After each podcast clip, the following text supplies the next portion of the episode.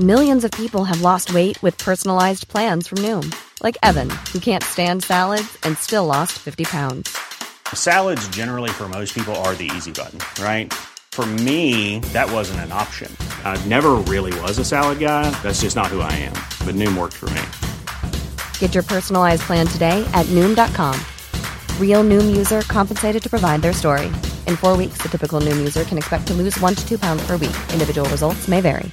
I'm Sandra, and I'm just the professional your small business was looking for. But you didn't hire me because you didn't use LinkedIn jobs. LinkedIn has professionals you can't find anywhere else, including those who aren't actively looking for a new job but might be open to the perfect role, like me. In a given month, over 70% of LinkedIn users don't visit other leading job sites. So if you're not looking on LinkedIn, you'll miss out on great candidates like Sandra. Start hiring professionals like a professional. Post your free job on linkedin.com/people today. Since 2013, Bombas has donated over 100 million socks, underwear, and t-shirts to those facing homelessness.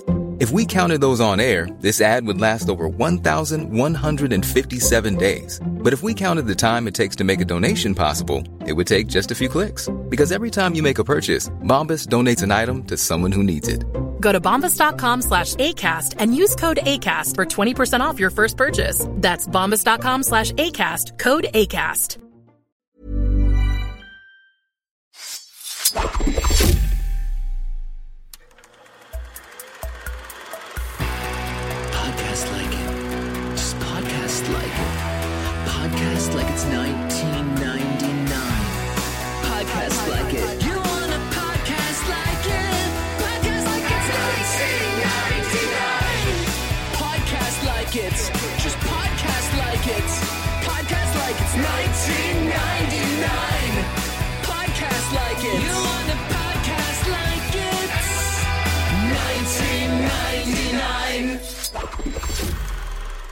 Welcome to Podcasts Like It's 1999. I'm your host, Phil Iscove, and with me today is Anne Donahue, freelance writer from the Globe and Mail and Vulture and author of Nobody Cares. Thank you so much for being here, Anne. I really appreciate it. Oh my God, you are a beautiful beacon of light on this gloomy ass Thanksgiving Monday here in Canada. So thank you.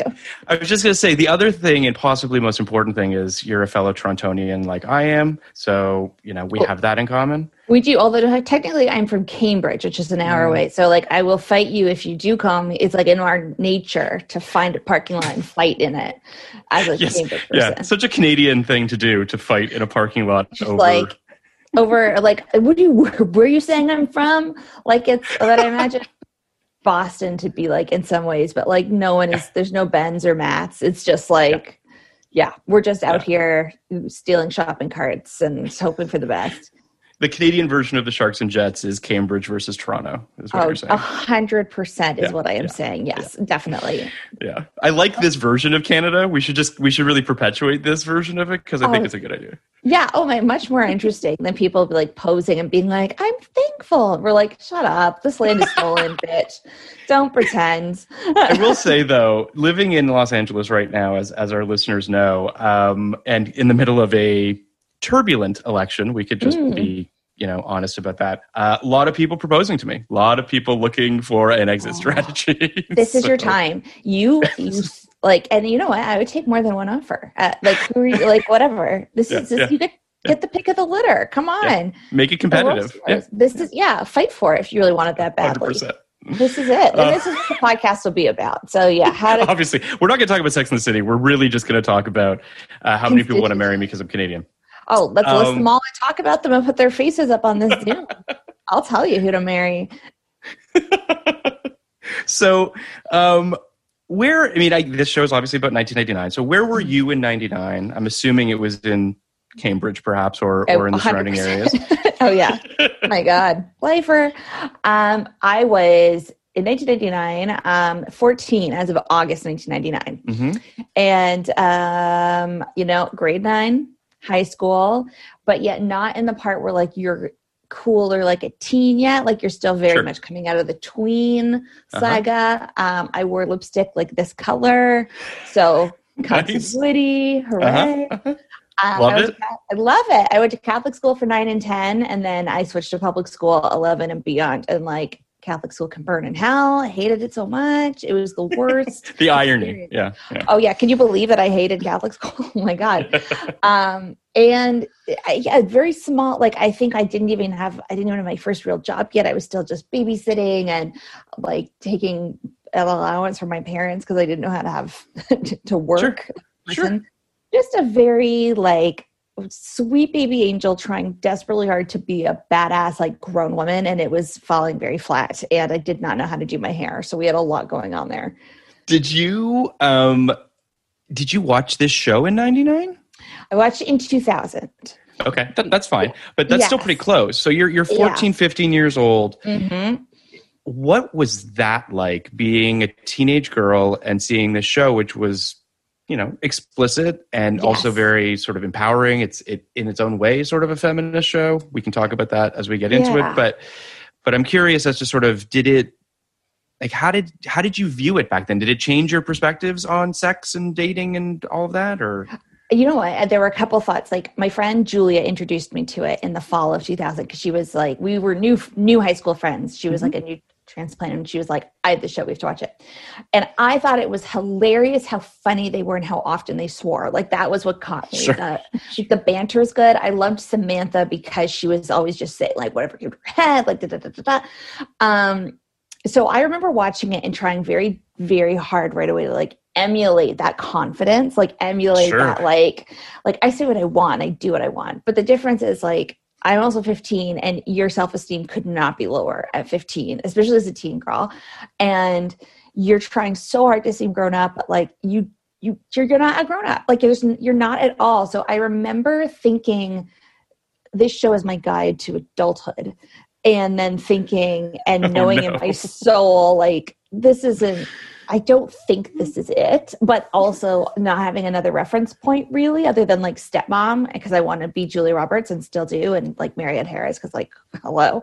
But like with sex that really it shaped me in a weird way. We could talk about that another another podcast. That's Uh, incredible. My roommate is also an enormous fan of stepmom so. Oh my god, obsessed. Um, so I remember watching like there would be very explicit sex scenes and like turning it down, like if I was what if if it was on Bravo here at home, because you're like, oh my god. ugh. But I think even at that age, there were parts where I was just like, I don't know what you're trying to sell me, but I'm not buying this.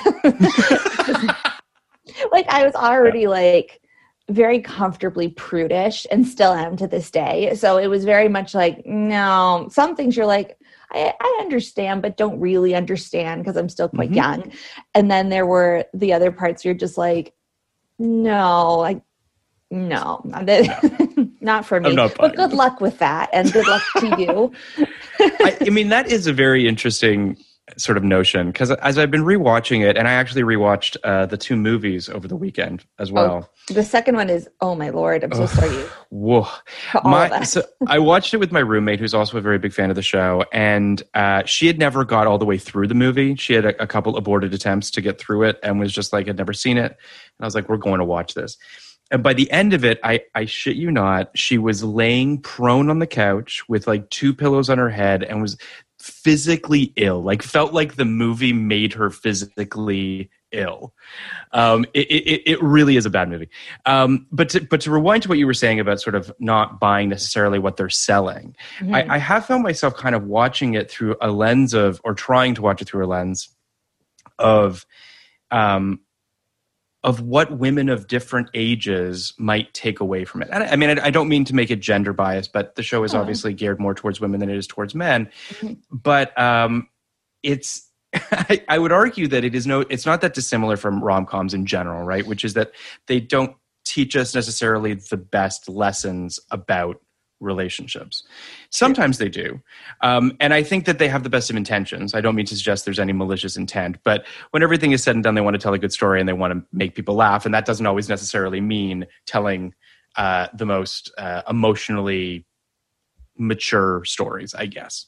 Mhm. Um, but watching this show through this lens recently, I just keep thinking about how if you watch it through the wrong set of eyes, it could very well teach you some really not good lessons. Oh my god! Like the whole, I really romanticized the Big and Carrie dynamic in a way that was like Mm-hmm. incredibly problematic, and I remember projecting that onto the guy that I like liked all through high school. He was really mean to me. Like he was a shitty guy, and um, I believed that it was like my responsibility to like win him over, and so I like that, and I I identified this like the older I got too, where I'm like, oh my God, like not that it's all like the Sex in the City that did it, but there was that seed planted where it's like, well, men are supposed to be difficult and you're supposed to adapt to their um all of their Yeah. And you should like I, there's that one quote that Carrie says in one episode where she's like, maybe some women aren't meant to be tamed. They just need to find someone who runs with them. She never finds that though. So it's like she finds she gets tamed instead. And so I think there is that like I mean, and you think about how the series ends, like everyone's paired off. So you're like, I am not complete until I have a boyfriend. Like you really believe that for a really long time. In my case, anyways, I did. And even God, I'm like 35 now, and and I was like a single 35 year old. There are like, and like happily so, uh, but there's still like those moments where you're just like, did I am I doing it wrong? I'm 35. Should I like should I have a should I have a real boyfriend right now that like lives in my house and like we have a dog? Like should I have that? Should I have a guy that Yeah. wears suits to work? And in reality, It's- I'm like, give me a guy who like skateboards, please. but I think there's, I mean, there's definitely something to what you're saying in terms of, you know, I think that if you're like myself and it, and based on what I know about you through your various social media and what have you, I mean, um, I, I love pop culture. I love movies. I love books and music and television shows. Um, and it's hard not to project those notions onto real life. That's a problem, right? When you when you find yourself loving quote unquote a relationship between two characters on a television show um, you want that in real life and that's not healthy um, No. obviously so it's it's it, it and it's interesting how you know those the the hugely successful shows and there's you know fewer and fewer of them it seems as as more and more television shows are made and we keep sort of breaking apart these demographics into smaller and smaller pools of people. I just think that there's something really interesting to that idea of you know you mentioned them all being paired off and whether or not that's what the show is saying.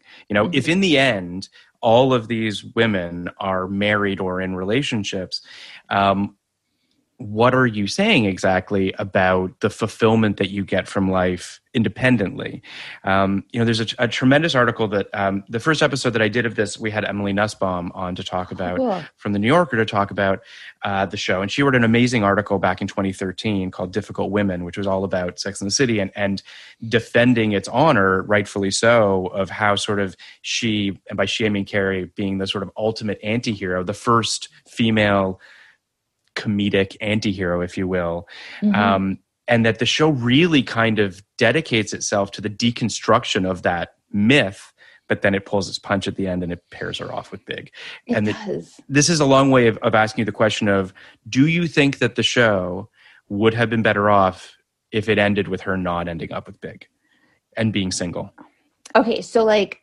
grown up, logical me, who's like sitting here having a conversation with you about this, is like, absolutely, it would have been better to watch her Right. like thrive in a different area of the world, even like go to LA, like blah, blah, blah. But the romantic side of me that fell in love with the show and can't unhinge it from that little 15 year old, 14 year old, uh, 15 year old, whatever. I forget how old I was when I actually watched it. But that little part that's just like, oh, this is like, oh, and they got together. And like, oh my God. Like, in paris and Paris, like, although you know what, I hated that part, that whole storyline. Like, come on. And all I could think of was mm. Baryshnikov was like the Simpsons episode where Bart learns ballet and was just like, I'd rather watch that. What is this? Who is this man? Although he's quite handsome. So, but I feel like he would spit on me on the bus if he was talking and be like trash. And I'd have to be like, well, all right, compared to you, mm-hmm. probably. I mean, okay. Live and learn, sir. Way to defect from the USSR. but i but but you sort of see where i'm coming from right which is I that do. idea that like i just don't know if carrie can actually be in a functional relationship the movies prove that as well in its own way too which is that like she's just never going to be happy quote unquote stuck in a relationship with one person No, and also um, when we talk about difficult women and when we talk about like anti-heroes, so like Sex in the City predates The Sopranos. So it arguably did lay the groundwork for all like this wonderful, like all these characters like Don Draper, Walter White, all like and the endings of all those shows, like Sopranos included, it's very like up in the air question mark, like we're getting the end, but like are they even happy? Is this really what they want? And so you could just, I mean, we could argue as like grown up TV critics and consumers of pop culture that like there was no other option. She would have lied to herself about being happy until she got big, and then she had to sabotage big. But we never got that far. We got that weird thing where she was mad he was always not going to restaurants. But I remember like my friend and I Yeah. were like that movie. Have me on, please, again, so we can one day talk. Oh, whoa, we're gonna. Oh, you're you're gonna believe me that that's happening. But Thank it's so but there's a part of there's there's there's a part of me that's like, you know, I. The show was surprisingly messy in terms Yeah. of trying to kind of take these broken people, and I, I include the men obviously in the equation as well, just broken characters, and tr- Mhm. as they all try to find like puzzle piece that clicks with them, I guess, in some form or another. Um, and you know, I really love part season six, part two, where it's essentially a movie. Those six episodes really just feel like one big episode if you really think about it. totally. Um, and and and they're all kind of going through emotional turmoil. It's very satisfying.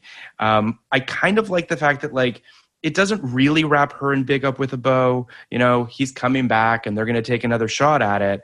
But like you can kind of take away from it what you want, which is maybe he comes back, maybe it works, maybe it doesn't, whatever.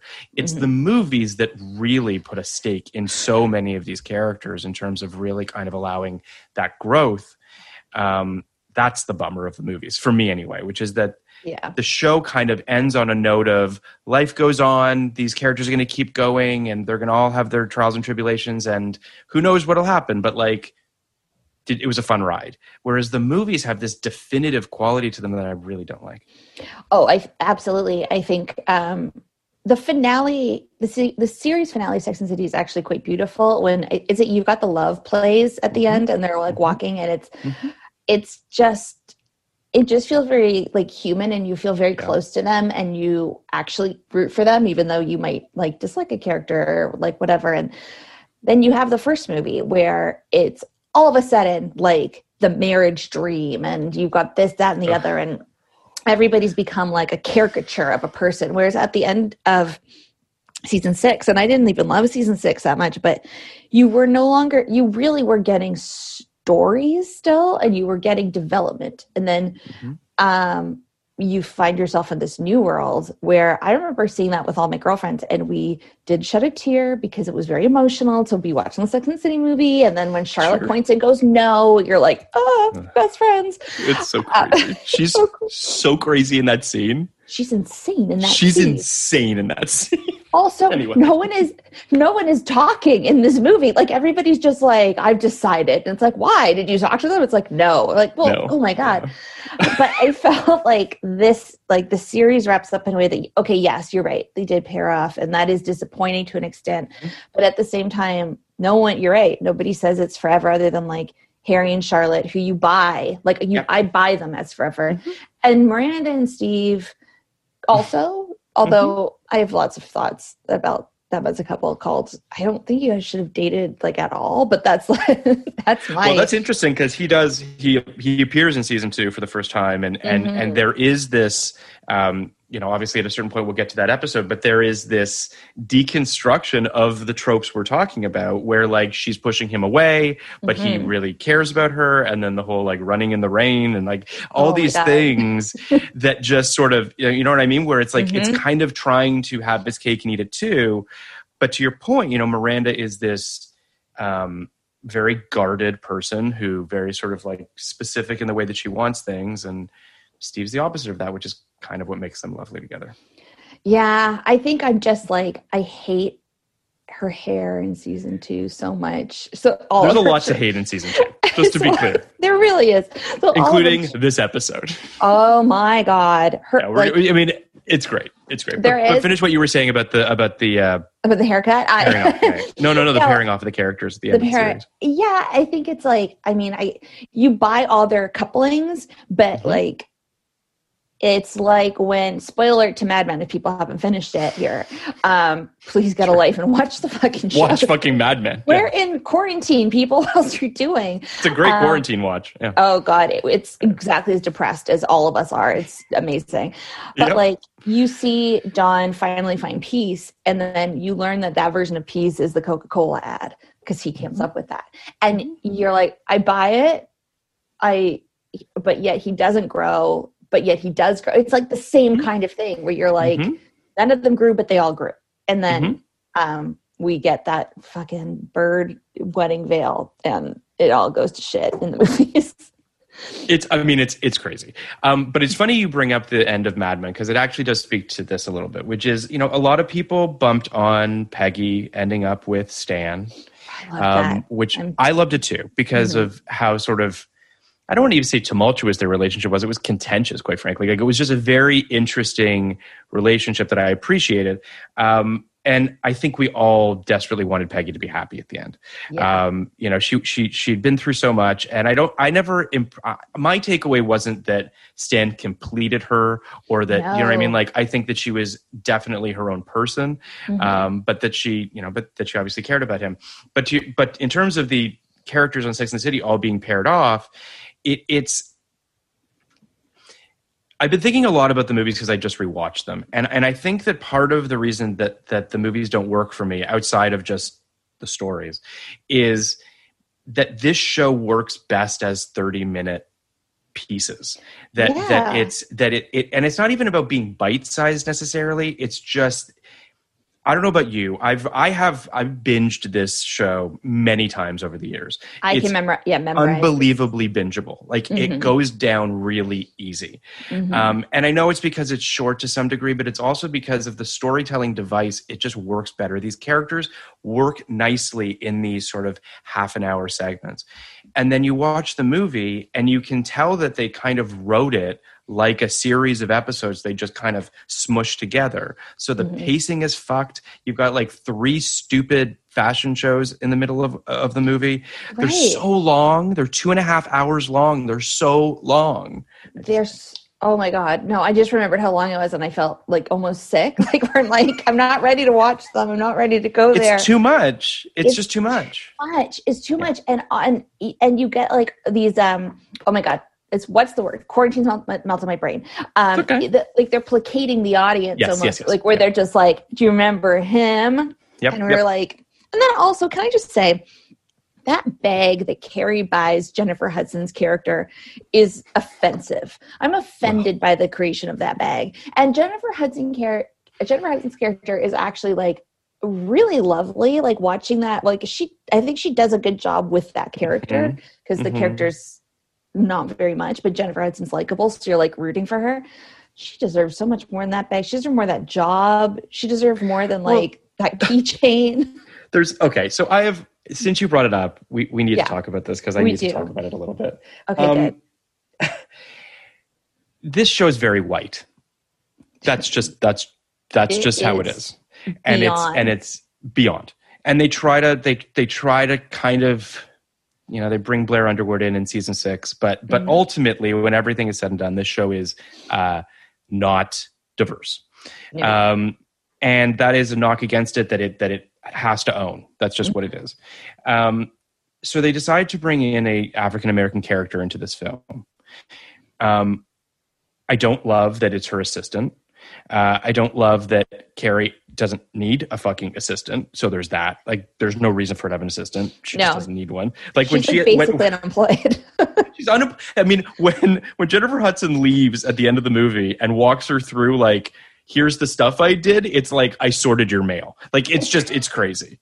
It's Started crazy. your mail. I put things away, and I, I've I didn't even developed- unpack everything. No, I didn't even unpack everything. I've done. You, I did half the job you gave me, Ugh. and here are your email passwords because I know you're a writer, but you don't understand how email works. So I, I'm not going to get into that. it's just but- it's just unfortunate. I don't I, and I know that and I and I don't say this in in a sort of uh, in a in a dismissive way. I know that they had the best of intentions. I know that they wanted this character to feel three dimensional. I think Jennifer Hudson, as you said, is a lovely actress. She's very charming, very watchable. Um, but whenever it just doesn't really work, uh, it's she's a device less so than an actual character.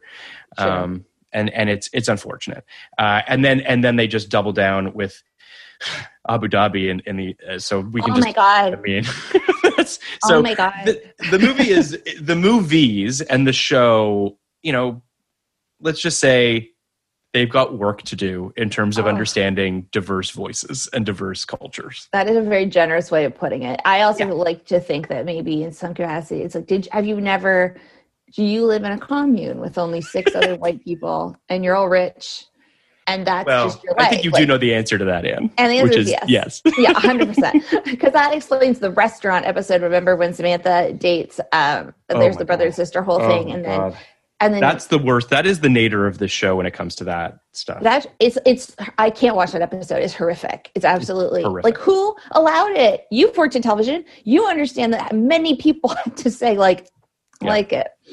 I mean, this is so that that episode airs. That's in the third season. So that episode airs Oh. sometime in in in the year 2000, Mhm. um, which you know was 20 years ago. Not making Yeah. excuses for this, but just saying like it was a while ago. Um, Friends, also a very white show. Like you know, th- these are these are this was a different time. And again, this isn't making excuses. This is just stating facts. Mhm. That being said, uh, that episode in particular is so painfully tone deaf and and just cannot read the room and thinks that Samantha's feelings for this man are genuine, so that makes everything else they're doing okay, and it doesn't. Oh God, no. Oh my God, I'm just remembering all the. Like, I'm Yes, I'm Yes. gonna There's- just. You know what? I'm gonna drink water. I'm refresh. I was going to say, you thought you should drink something stronger. Um, so, uh, episode 203, The Freak Show. Mhm. Um, the synopsis of this episode is Carrie turns freakish herself after dating a string of freaky guys and freaks out the very normal Ben when trying to discover his secret freakiness. God, this is a terrible synopsis. I didn't write this. Uh, Miranda dates Manhattan guy, a guy who hasn't left Manhattan in 10 years. Charlotte dates the renowned Mr. Pussy and tries to make a real relationship out of it. Samantha decides to get plastic surgery and freaks out the consultant. Uh, freaks out during the consult. Uh, the Freak Show aired on June 20th, 1999. It was written by Jenny Bicks and directed by Allen Coulter. Vulture, on its list of the best episodes, ranked this number 75 of 94. Uh, it said Carrie ends up looking like a freak when she digs through a date's stuff in an attempt to discover his secret freakiness. Another great example of the show's ability to undercut its heroine's glamour with humiliation. Meanwhile, Charlotte continues to attract the guys with the most water cooler worthy, water cooler worthy sexual predilections. This time, dating a man known as Mr. Pussy. She, of course, hopes to move beyond his special skill and into a real relationship. You can guess how well that goes. A solid episode, though void of any real plot development or emotion. Mm-hmm. Meanwhile, Elle magazine ranked this 94 of 94 episodes. Ooh, it is This episode very of t- edgy episode. It's not a good one. Uh, I'll read this very quick little blurb here. They say this episode attempts to explore why so many single men happen to be freaks, but ends with a dark assertion that actually all single people are insane. If the world's fattest twins can find love, Carrie says, there's hope for all of us. Somewhere out there is another little freak who will kiss our three heads and make it better. And in the meantime, we'll always have Manhattan. Way too weird and depressing for Sex in the City, plus the reoccurring circus music shtick is annoying. So I'm going to go out on a limb here in a weird way, but I, I, I just sort of talk about the episode in general. When I say that I think that the final VO that they are quoting here kind of works for me. I don't think the episode works, and we'll talk about why I think that this episode has problems. Mhm. But that notion, I don't love the world's fattest twins bit. We can take that out of the equation. But what I do like is that the show is allowing its freak flag to fly a little bit and saying, we're all a little weird, own it, be a weirdo. There's another weirdo out there for you. That notion, I think, is quite nice and a little outside the purview of this show. So I don't necessarily have a problem with that. I, mm. the circus music fucking sucks. But Awful. I do think that that idea, that theme of we're all kind of freaks in some way or another, I like that. I'm not sure they executed all that well, but I think it's an interesting idea. I like. I think they had um, that show or the show happened now, we would have replaced freakism with the idea that everyone is like inherently very flawed and messy, Mhm. and being Mhm. a person is like an uphill climb all the time, and we're all pretty fucked up. Like everybody is fucked up. That's just like being a human being. That's like what it is. But it wasn't. By season two, I don't think it was really ready to have big conversations about things. So it limited it specifically to like one sex life or sexual preferences and then like put a banner over top and was like yeah look how weird these people are and these guys are etc and it's like i mean listen i don't have i'm sure the actor who plays mr pussy is very nice but he Maybe. seems like. He is i remember being when i saw this episode and i was little i remember being so upset at the idea that this is the kind of caliber of gentleman i would be pursuing as an adult. Like i was like he looks like a predator. Like he looks he looks like if at the end we'd found out that it's like this is like what he's into sexually and then they're also like but also he was arrested for killing at least like four dozen people you'd be like okay see that tracks. Like i understand that. Yeah, it it was just like it's a very it's very strange. And also because like there were some like i mean then they conflate um when because sam goes home with that guy and then he's like all up in his sex closet and then like you know what dude? Yolo like live your life. But then quickly it becomes like a guy that steals books or a man that's like super aggressive and like wants to fight everyone. It's like whoa whoa whoa, whoa.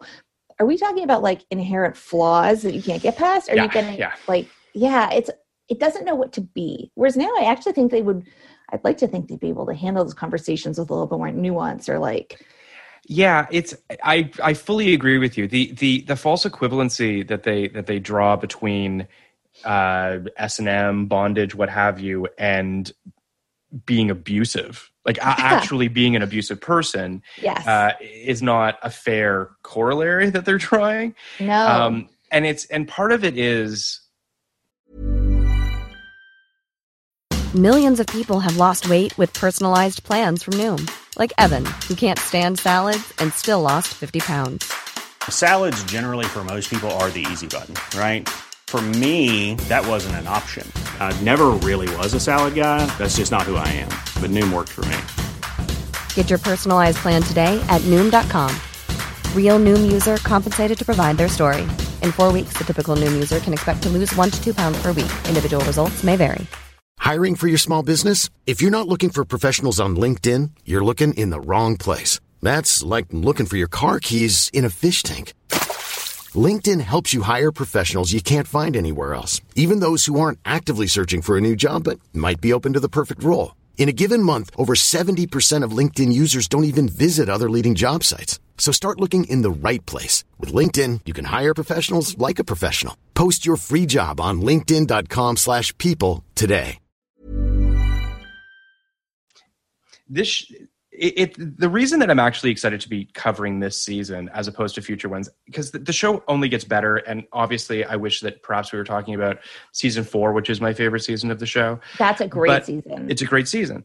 Um, Mhm. But this season is is a real transition season. It's when you're really starting to see the show finding its voice dropping some of the stuff that you know um, perhaps darren star's influence on the show in terms of you know the first season and, and, and michael patrick king's voice is starting to kind of really find the, the depth of these characters rather than sort of the broadness. And again this isn't a dig at darren star. Um, it's it's more it's just tone right? It's just that the tone of the show that he wanted to make versus the tone of the show that perhaps michael patrick king wanted to make as it progressed. But this episode in particular feels like really the sort of the death rattle of that kind of tone from season one that they've subsequently that they subsequently drop and by Right. that i mean the broadness of it the magic realism of it the the sort of the circus music and the and the weird kind of like i know what they were going for and i think it probably might have even played in 99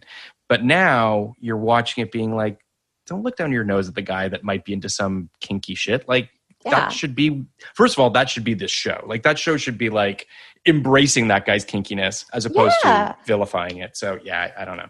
And also, like, yeah, I find that a lot about the show where there's a lot of things where I'm just like, when Carrie could not believe that she was dating a bisexual guy, and she's like, she that they really made. I feel like they mis- made a lot of mistakes in terms of like the spectrum of sexuality, where it was like, Mhm. you're a sex columnist, like you should understand that like everybody's on a spectrum, and like it, it might not be for you. Maybe you're not comfortable with that. Doesn't make it bad as long as everybody's consenting. Like there are no conversations about consent, but there are conversations about like, um, I mean, there's a lot of conversations in this episode specifically where it's just like, we have a guy who uh, will probably is super abusive and he's terrible, he's yelling at people, he's going to get arrested at some point. Then you have a man who just doesn't want to leave Manhattan. Like, okay, there's a lot of people. They're people not the same. Yeah. they're not, could you imagine i'm like oh they're the same i want to argue that for 45 minutes exact same thing that's it's what i'm funny you say that because there's a line in it that kind of took me back a little bit, uh, aback a little bit, which is they're in the so um, uh, the four of them go to a some sort of a party. They're having drinks. Charlotte meets Mr. Pussy, right and they go to the bathroom. The four of them. Why they can't talk about this out in the open? Not really sure, but anyway, they decide to go to the bathroom to talk about this. And the topic, obviously, of oral sex comes up, and I don't know. uh, Forgive me, I should. I literally just watched the episode, but someone says something about it, and Carrie kind of throwaway says, "Oh, I didn't know he was that nasty," and I'm just like. Why are we putting a negative connotation on men performing oral sex, even in a throwaway moment? It's just a little bit strange to me.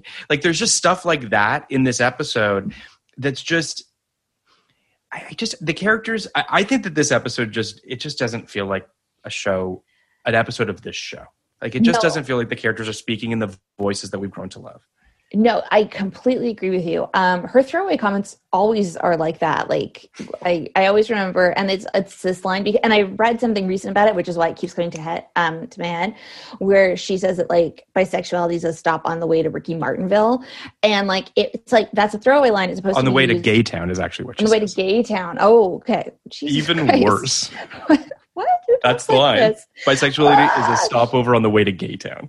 I hate it. Um, but like Yeah, all of her like it's funny, like one line like throwaways are actually some of the most offensive lines of the entire show. They really are. And also like care like you again, it's like maybe Carrie's preference is not that. Maybe she doesn't want she doesn't like doing that, and that's totally cool. But like as a sex col like her job is to write about it. Like then maybe you should be writing about something else. Like you like fashion seemingly way more than you do sex anyways. Why aren't you a fashion writer? Like you should go Yeah. You're you're speaking of something that is that seems to plague Carrie more than the other characters, which is Carrie saying, feeling, doing something because they need her to for plot purposes rather than because they feel it in the character's bones.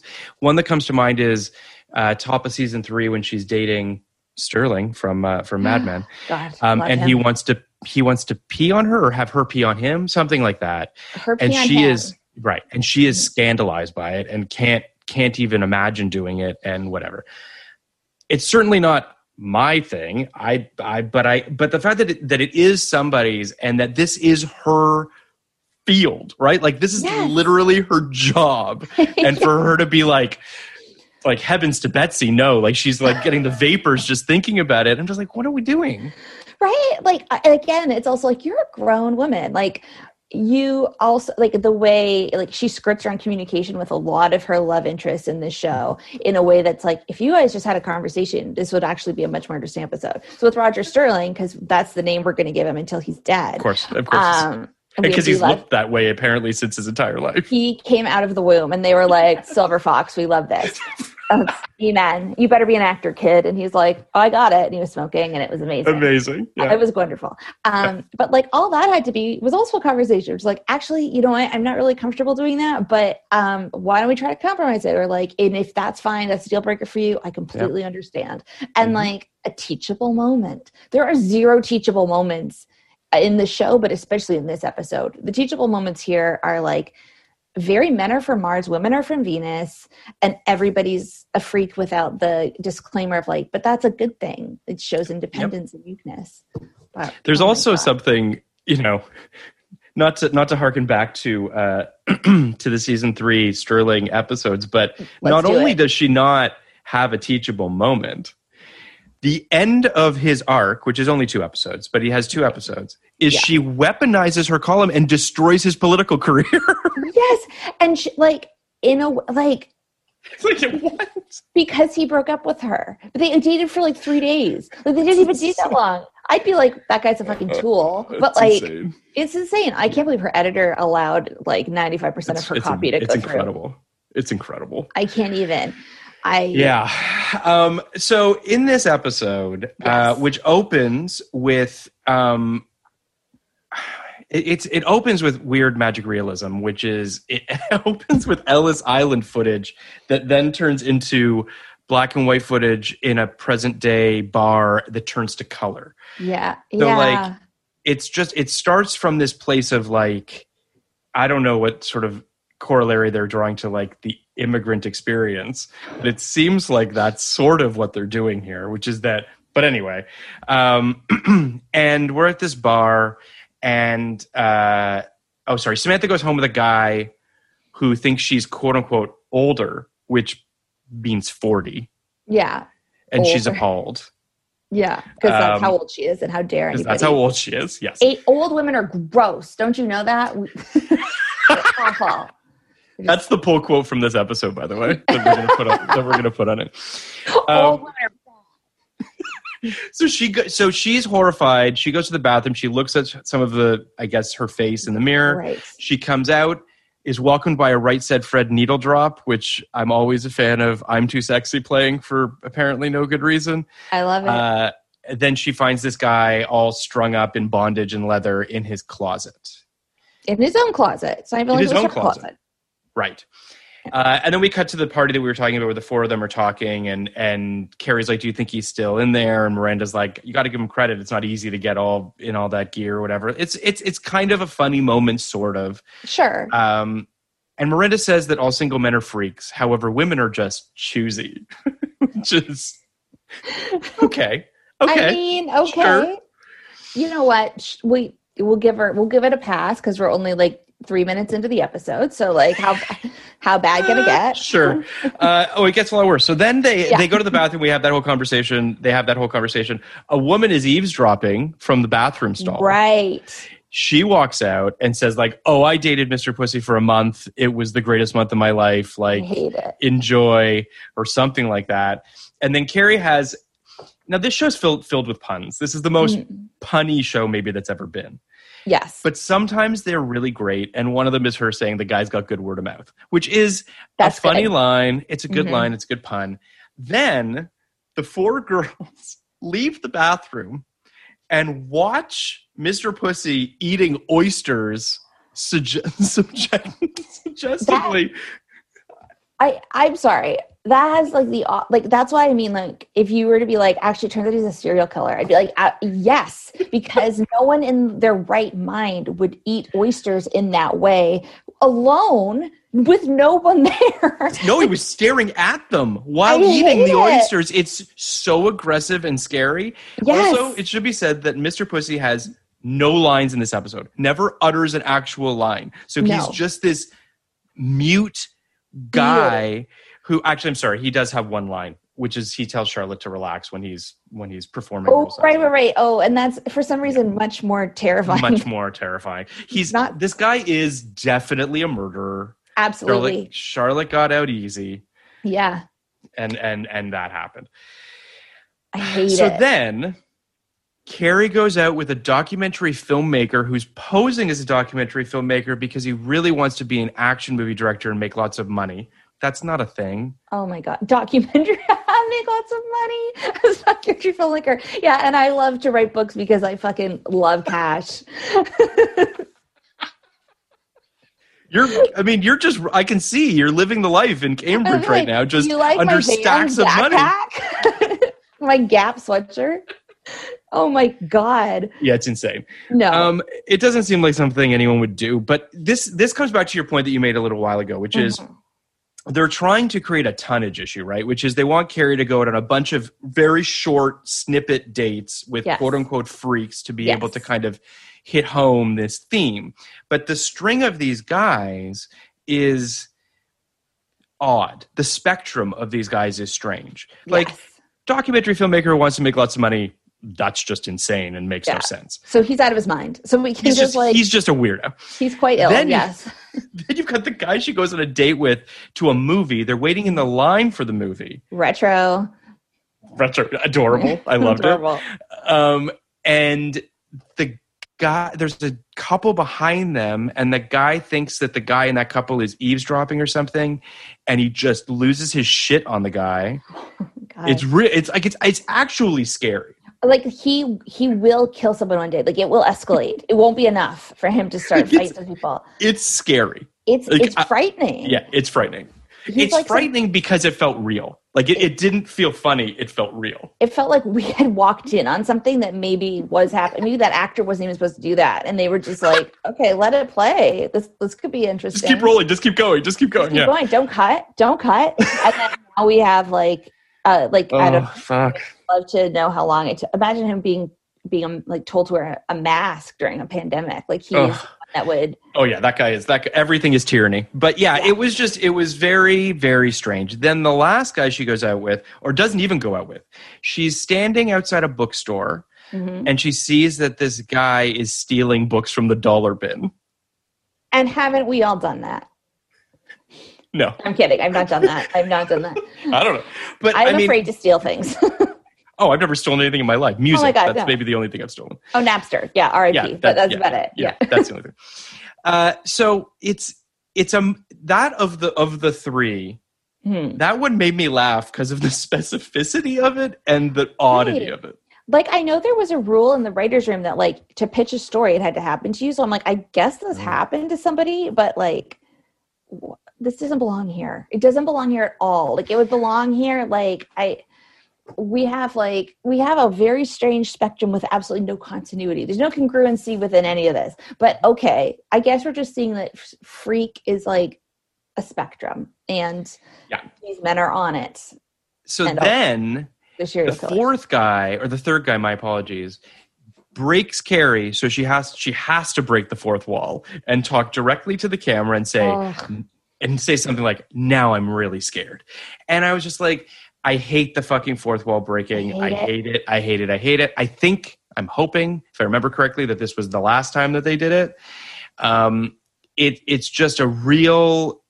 I love Sarah Jessica Parker, Mhm. um, and I would argue that the the best fourth wall breaking was done by her husband in Ferris Bueller's Day Off A hundred percent. because I don't know why it works, but it works. It's very hard to pull off, and the VO does that work. You don't need the direct to camera stuff. I hate it.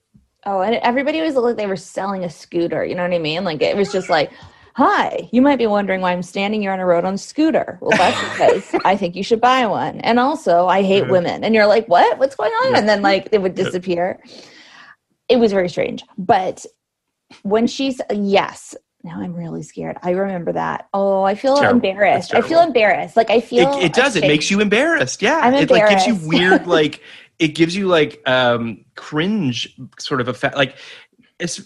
I rewatched the first season recently as well, leading into this. Just and I hadn't watched in a really long time, and I was actually surprised how good it was. I remember not liking it a lot more than I did this time. That the show was a lot more evolved and, and understood what it was earlier than I remembered. Mhm. Um, but the fourth wall stuff sucks, and the, the the the guy on the street stuff sucks. Whenever there's like an interview with a person, it's just like, why are you wasting real estate on this? Like, go do something, do something better. right. Um, Charlotte goes out with Mr. Pussy and gets addicted to his talents. hmm Um, there's a montage where it feels like Charlotte's wearing Um, the same dress four times. probably is. It was still early days. Didn't have all of money for the budget. I just she literally well because he they needed him to have access to her crotch. So like his face is constantly in her crotch wearing the same dress in four different colors essentially. Oh, Which is kind of would. hilarious. Yeah, yeah. But I feel like she would. She 100%. loves J. Crew. She loves it. She loved it. She loves all of LL it. Bean. She yeah. She is. Her parents were Mr. and Mrs. Bean, and she's like, "I need my new last name. It's yours." Mrs. Bean. Yes, indeed. Uh, so then Carrie's uh, sitting on a fountain, sitting next to a fountain, sees this guy Ben. yes, who he is quite that- cute. I will say that. Cute, Congratulations. nice. Seems like a good guy. Yes, Like like a normal person. I mean, normal. Mhm. We're all freaks, but you know what I mean. Like he seems like a lovely human being who Mhm. isn't going to kill someone in a fucking movie theater. Yeah. Like, Yeah. Seems like that. Uh, he tells her um, that he dated a girl who slept with her shoes on. That's That doesn't seem like a real thing. no. but he- anyway, so we find out he's a liar, but that's okay. And then. Carrie tells him about these two fat twins who married skinny tall women. I- I also don't know. like what's the matter with you Ca- this show hates fat people though that's its other Oh, really another hates fat. problem really hates it yeah they're not cool with they are sizest people big time. yeah, It's it is really unfortunate. It is Um, a bummer And then uh, Ben asks Carrie out. Samantha bumps into a friend on the street who tells her that she had plastic surgery. And Samantha's like, Ooh, plastic surgery. Like, maybe that's something I should do. Uh, and then Miranda has a great, there's a great couplet with Miranda and Carrie where she says, after Samantha says she's going to get plastic surgery, Miranda says, Whatever happened to aging gracefully? And Carrie says, It got old. That's funny i gotta say That's funny. it's not a bad funny. line that's a good Not line a bad line. it's not a Uh, bad line It, and in the same scene, Samantha has a tremendous moment where Charlotte is now, because she's so enamored with Mr. Pussy's skills, that she's like, thinks that she can make it work with him. And Samantha says, You don't marry Mr. Pussy, you date him and set him free. i mean that's not a ba- that's true but she's not wrong you don't date that. You don't marry that guy. you don't marry that guy he doesn't have a name that's his name is mr pussy he's has to go defeat spider-man like he's busy By the You- way, would like- watch. He's. I would watch that. Oh, that would be a great movie. Actually, good for them. Good for us. Put a pin in it. Yep, Rachel yep, on the line yep. after this phone call. 100%. Um, yeah. Thank you very much. There's like there's there are moments in this episode where you're just like, this is funny. Um, Yeah. like when Ben. Oh, but you're you haven't gotten there yet. I'm sorry. When you get We'll get there. to it. Yeah. when you get yeah. there. When you get there. When you get there. But basically, Carrie then brings Miranda on a double date with one of Ben's friends. hmm and Miranda like thinks, oh, maybe he's nice, whatever. But then he tells her that he's never left Manhattan and he has no intentions of ever leaving Manhattan. It has everything that you need. Uh, when she tells him that she's from Connecticut, basically they get a little bit contentious, and uh, she's just like, I don't want to date a fucking guy who doesn't want to travel or see the world or do anything. Mhm. And so Miranda pulls the ripcord catchphrase of "I have to feed my cat to get out of a double date," but then Carrie says, "I thought you already fed your cat," and then Miranda says, "I have to feed it again." like Carrie is such a shitty fucking friend. Like, come on, that's the code. You don't fuck with the code. it's Although fucked up. it's fucked up. Although as like now that I'm like supposed to be the age that they are in the show, where I'm like I don't see it. I still feel like I'm like 21. Sure. But okay, um, there's like. I feel like I would just be like, okay, cool. Well, this was fun, but I have some work to do, so I'm gonna go. But it was really nice to meet you, and like, have a good afternoon. Like, Yeah. just be. Why are we? Just let's we can just be grown-ups here. Honesty is amazing. It's Yeah. refreshing, but whatever. You know what? She had to feed her cat again, and the cat actually. What you didn't see is that he was overfed and died. She wasn't. Yeah, it's sad. It's sad. Yeah, yeah. it's Mhm. dark, but it's it's it's real. But that's what we're. That's the world we're living in. I mean, for real. For real. Um, so then Carrie starts to get paranoid about Ben and thinks he's a freak. She asks him if there's something that he hasn't told her about. So he reveals his Tweety Bird tattoo. that's what I was going to bring up. Please. Where I'm like, that's uh. Well, I was actually just going to be like, there's a lot of shocking things in this, and. Mm-hmm. That is that might be a deal breaker for me. Really? No, but I would still be like, what? What? Why? Come on. You know, it's It's- I I've always remembered the Tweety Bird tattoo because it's Mm-hmm. it's just like a weird thing for whatever reason that I remember from this show. it's also in a weird so place. Like it's That's that's the thing. That's the thing. it is 2000 they're like tattoos are not they're not taboo. It's like better than a fucking bar- barbed wire on the arm. But like put it did you not have the wherewithal to like put it elsewhere? Like it's like you could what it just made me as a person be like are you a loser ben? Like just as a, like as a human being. I literally thought the exact same thing. I thought to you. myself, he reveals it And I thought to myself, I mean, Tweety Bird, yeah, okay, fine, whatever. But dude, it's like on the front of his upper arm. Like it's not Oh, even where a tattoo usually is on the side of your arm. No. And and it, it's one of those things where like clearly it's a fake tattoo and whatever. And the and the makeup department's like, yeah, yeah, yeah, just put it there. That's fine. We don't care. Yeah. We're only going to see it for a second. Blah blah blah. Um, but it it actually takes you out of it because it makes me think like, why'd you? Who's this tattoo artist? Why'd you let him put it here? Like this is a stupid place for it. And then on top of that, the marriage of that with Tweety Bird does make me go, Ben, you're a loser. Right like you're not cool like you're not a cool person and like also like you're not you're wearing frameless lenses i should like in that in itself that's another one we should have known it's just too much. It's too much. It's like you It's know maybe much. it's, It's not much. about him being a freak. It's like maybe he's just profoundly uncool in a way that's not salvageable where you would be like like he's too sincere about things where you're like okay i have to no this isn't gonna work. I need to laugh at things at funerals and etc and you're you're crying. I totally agree with you, 150%. And when we get to the final reveal, I feel like it underlines exactly what you're talking about. yes But before we get there, uh, Charlotte goes on a date with Mr. Pussy, and who does not speak, just suggest- suggestively eats figs in a way that is truly repulsive. also where are the figs from like where are you have you ever It's been to a just restaurant it's like, what are we doing? And then, of course, you know, the carnival music comes in, and Charlotte's like, I obviously can't be with this guy, and that's how that ends. Um, Samantha goes to the plastic surgeon. He uses a marker to draw on her body all the various places that he would change or tweak or what have you. She looks at herself in the mirror and she's horrified with the, you know, clown like all that shit. So at the end of this episode, Carrie wakes up in Ben's apartment the next morning. Mhm. She's really happy. He's really sweet. She thinks everything's great. He says, "I got. I'm late for a soccer game, but I'm going to go do that. But I'll be back. Stay here. Whatever."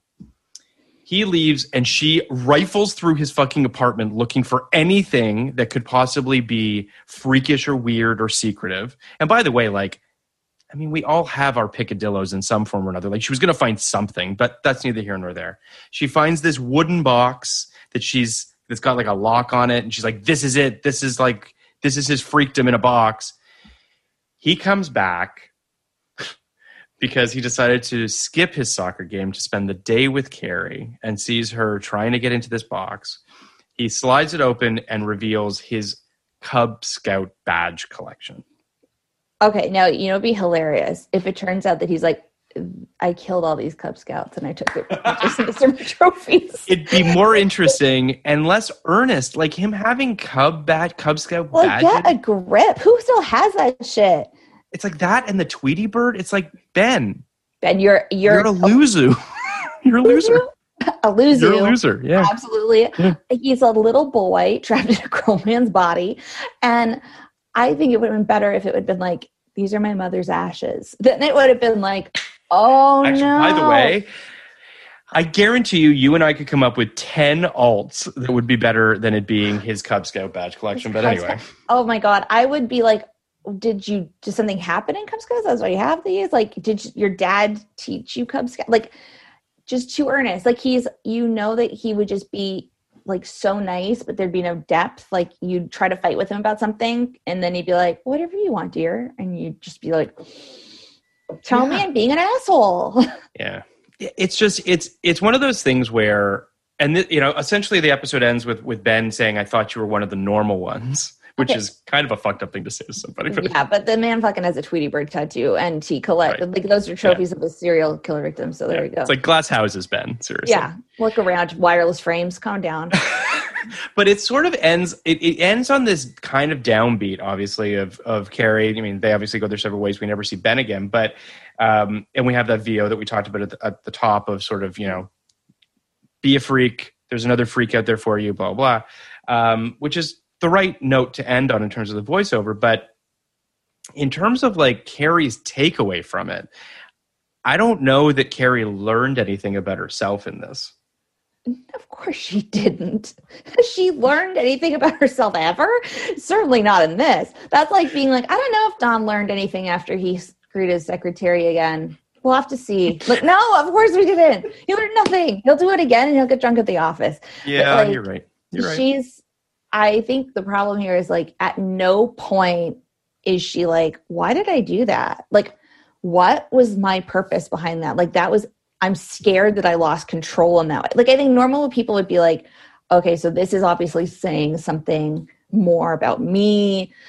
Mhm. i need to talk to a therapist clearly. But instead she's just like we're all freaks. Yay. And then like then she saunters away and then we learn more about the twins and they found love and and like ben's probably like sitting there like counting them to make sure she didn't take any and like it, i Oh, I, It- I, it's a cartoon it's so funny that you say that. It's true. As much as I like the sentiment of there's a freak out there for you, it's Mhm. also an escape hatch for Carrie to be like, I'm a freak, whatever.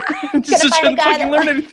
Learn anything. yay so now i'm gonna date a fucking probable tr- trump supporter and his name will be mr big and we will have money and everyone will die in the recession ha Yeah, that's a very good. That's a really good call, actually, because I'm sure you remember this has happened on Twitter a million times. Of the Hmm.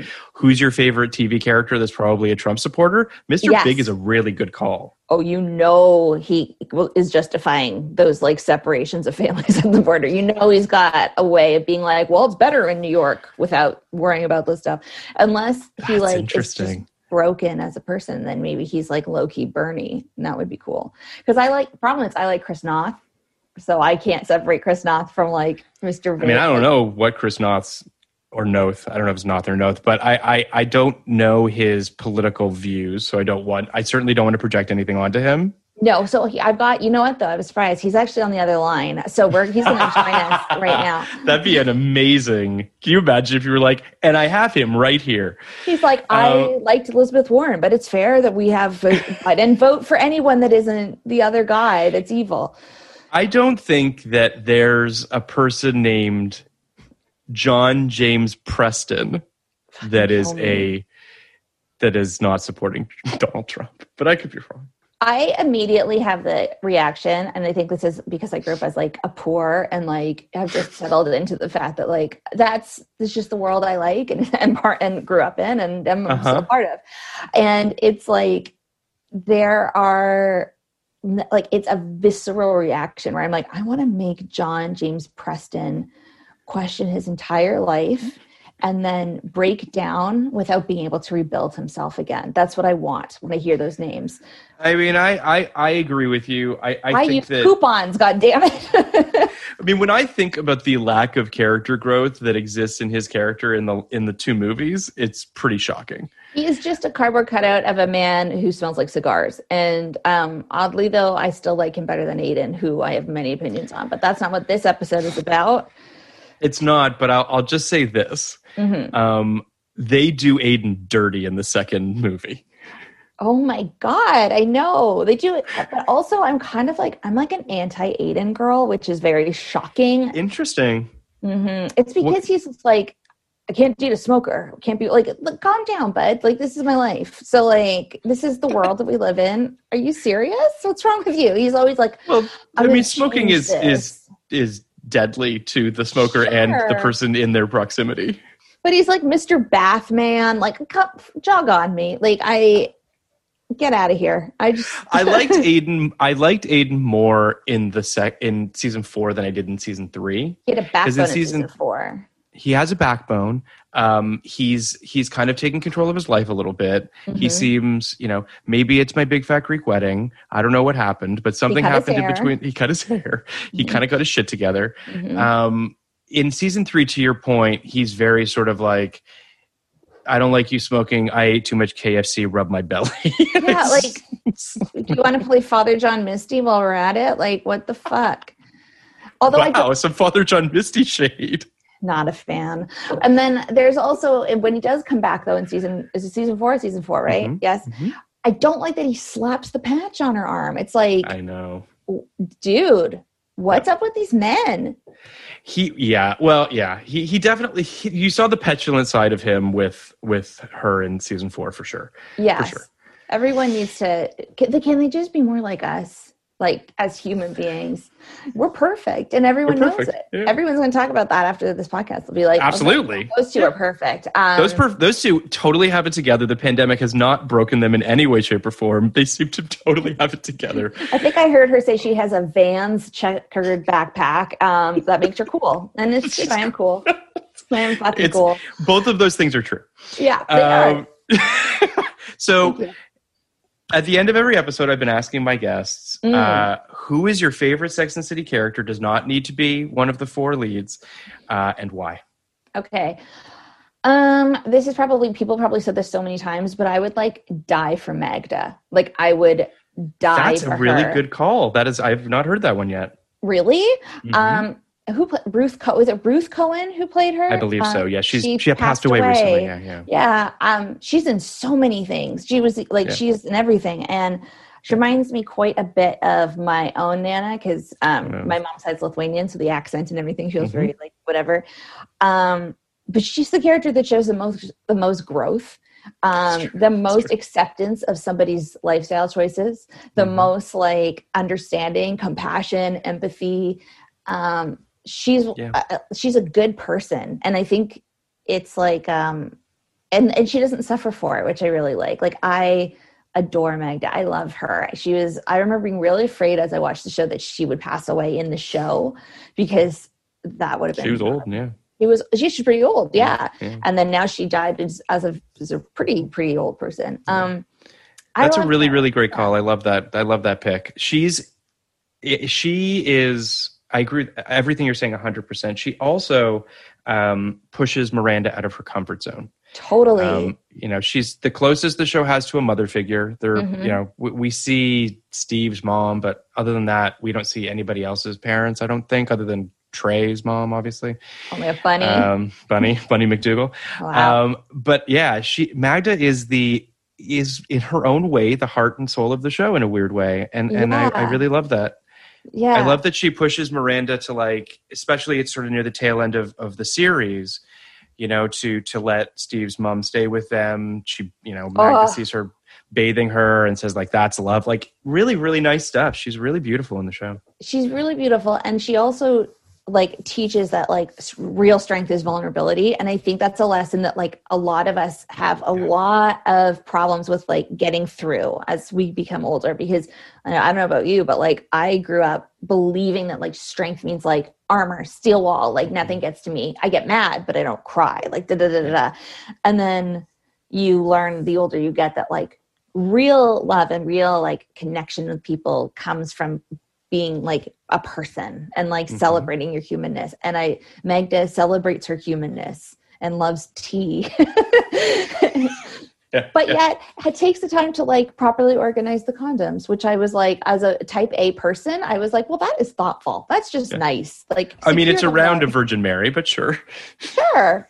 whatever. It's fine. It's okay. I mean, very bold of her to like take someone else's sex toy and like she doesn't know that's Mhm. very clean, but that's cool. No, I no, mean, yeah, yeah, I hope she didn't throw it out because that's also. I mean, I that'd be fucked up, but I don't think that'd be yeah. weird. Yeah, but we yeah. It's makes really- comforted. it's it's funny you say that. You know, um, the other day, uh, this will date when we're recording this, but the other day was uh, World Mental Health Day, Yes, and and what you were saying just now really made me think about that, which is that you know this show, or at least through Magda, is about openness, open mindedness, hopefully Mhm. allowing yourself to be the best version of yourself. And I think that that the quote unquote shame or whatever the right word is that people feel towards being you know in any way vulnerable um, you know people's fear of talking about mental health as though Mhm. that makes them weak or something like that which it just makes you who you are. Mm-hmm. and finding someone is finding another person that's willing to embrace all of your flaws as well as your as your strengths and your talents. And i think that that you know we just need to be a lot more open about this stuff. I think that you know yeah, I hope that this pandemic, for for good and for bad, it certainly feels as though it's forcing us to look in the mirror. It's forcing us to certainly spend a lot of time with our own thoughts, for good and for bad. And I think that we all just need to embrace all that that you know, all our multitudes. I think that's I important. I think that's so beautifully said and so correct and so um I think that's something that we need to like a sentiment we need to hold on to and remember because um, it can get really easy to get jaded and cynical and angry. And all of those feelings are very very valid. You have to have all the feelings. But the outcome should be like like it's like in fleabag when kristin Mhm. scott thomas says to fleabag people are all we've got. I think about that all the time. And it's like maybe that can be our takeaway of this episode where it's just Yep. like everybody's flawed and complex and fucked up and sad and happy and we're all these amalgamations of selves. But like anybody that you end up with should love and honor and respect those amalgamations of selves and you should do the same back and it's not about Mhm. changing anyone it's about like acceptance on a fundamental level I, I couldn't agree more. I think that it's I think it's important for us to, you know, acknowledge and embrace all of our flaws, all of our all the good and bad. Um, and you know, this actually kind of brings it full circle in the sense Mhm. that um, don't project yourself onto fictional characters. Don't think that fictional relationships are the way that it works. Um, we are messy people, uh, and television and movies are clean and and accessible and trying to be as universal as possible. So we should just, you know, don't look at Carrie and Big as a prototype for your relationships. Um, I, I would, I would, I would argue that any of the other relationships might be a better prototype than. Carrie and Big. Even charlotte and mr pussy would be Even. so before I let you go, before I, I, I, you know, I, I, I saw that you interviewed uh, Saoirse Ronan for the Toronto International Film Festival. Now, Yes. unfortunately, I was unable to see this interview because I don't know. I Because wasn't you have allowed. I didn't have. do. A, I don't didn't have- well, no, I didn't have a pass. I, I don't know how. Oh. I wouldn't even know how to even have figured it out to begin with. All that being said, Mhm. what was the moment for you? What was your favorite moment of the interview? Okay, um, this is like the most unprofessional part, but like both of us in our respective locales, I believe she was in the UK someplace and I was here, and it was really humid for both of us. Like we were in very humid places, Uh-huh. um, like it just rained. So we just kept building on the joke that our hair was getting like worse and worse and worse. and I said I looked like I had asked for the Timothée Chalamet, and they gave me the Bradley Cooper. And then like she was just like, before you know, it, it's gonna be like a like she's so funny, like she's so like just like quick and Sharp, witty. Like yeah. so that was as I mean, her answers were so thoughtful, and Sure. she's so cool and smart. But it was like watching like I love watching somebody else be funny and like being on their receiving end, and you're like, we're being funny together, like, nah. Um, but my hair really did look horrific, and hers actually looked really okay. Like she looked like cool and, and casual, and I was just like, listen, like things are going on here. I have a chin length bomb. That's amazing. Bob with a wave. I did look very Bradley Cooper in A Star Is Born. Like I looked, it looked grim. And she even had, she couldn't, that was a highlight moment for her knowing that I had accepted who I was. That's amazing. She also has the greatest accent. Like she should just be the. She should just read every book. Every audiobook should just be read by Saoirse I'd be so happy with that. As a bastardized Irish person, my dad's side, I only have the part that's just like, "Would you say I'll fight you?" And then I'll cry like, Um, And well, that's that's fantastic. I'm glad that she was car. everything that you that you hoped she was going to be. "Yes," and so are you. You're a delight. I'm so happy I Thank finally you. got to like talk to you and hang out with of you. course. Thank you so much for doing this. I really do appreciate it, and I hope that Oh, you'll, we course. have lots and lots of other television and movies and things to cover uh, on this podcast, and and also um, when we're off mic, I'll tell you about something else that we're doing that we're going to announce Cool. relatively soon. Um, but again, thank you so much. I really, really Of appreciate course, it. I'm your bitch. Call me back anytime.